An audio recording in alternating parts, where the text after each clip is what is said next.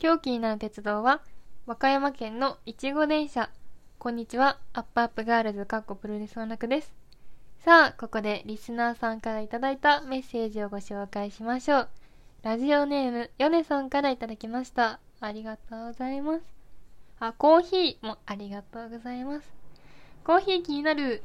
先週、東京、横浜に行ったので、買ってみればよかったな。あ、これは前回、鉄道ニュースで、あの、東京駅で、本格コーヒーが飲めるロボバリスタを紹介した時のお話ですね。今度行ってみますね、とのことで、ぜひ行ってみてください。そして、あと、川崎に、駅にあった米楽というお店が気になる今日この頃です。結構いろんなところにもあるみたいなので、こっちも今度行ってみたい。とのお手お便りをいただきました。あ、先ほどのロボバリスタは2月の28日まで期間限定だそうなので、だそうなので 台本がだそうなのでって書いてあい で。えっと、はい、お早めにぜひ行ってみてください。そして、米楽ですね。米楽は私めっちゃこのお店好きです。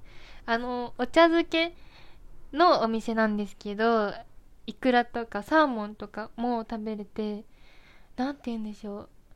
あのー、お茶漬けになる前に、丼で最初楽しんでから、後からお茶入れてくださいみたいなメニューとか、あと、なんか北海道御膳みたいなのもあったり、そうなんか、地域のなのかな？なんかいろんなところのご飯が結構メニューがたくさんあって、それが前食べたんですけどめちゃくちゃ美味しくて、しかも午前なので、あの、いっぱいおかずがちょこちょこいろんなのをつけてくれてて、もうとてもいつも満足してます はい、駅とかにね、結構あるので、ぜひ行ってみてください。結構気軽に入れるお店みたいです。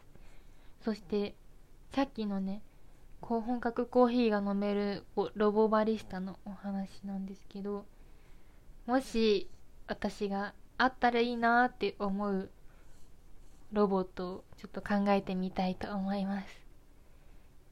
例えばロボオムライスとかロボたこ焼き器とかロボフルーツサンドとか自動で作ってくれるものであったらいいなって思うものは何だろう。えー、食べ物ですよね。うーん。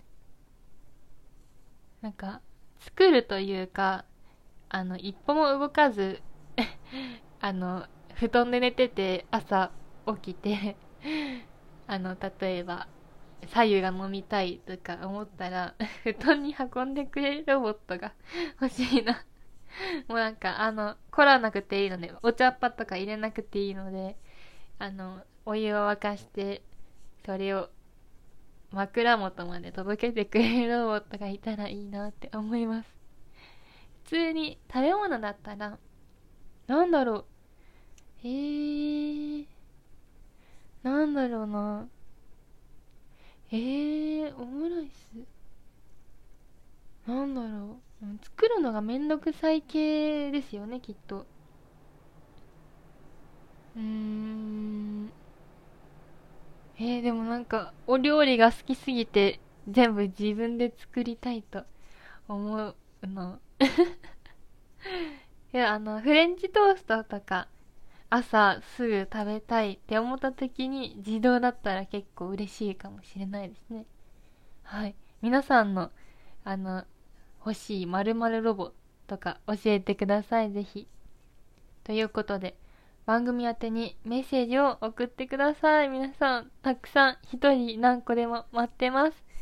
それではまた次回お会いしましょう。楽でした。バイバイ。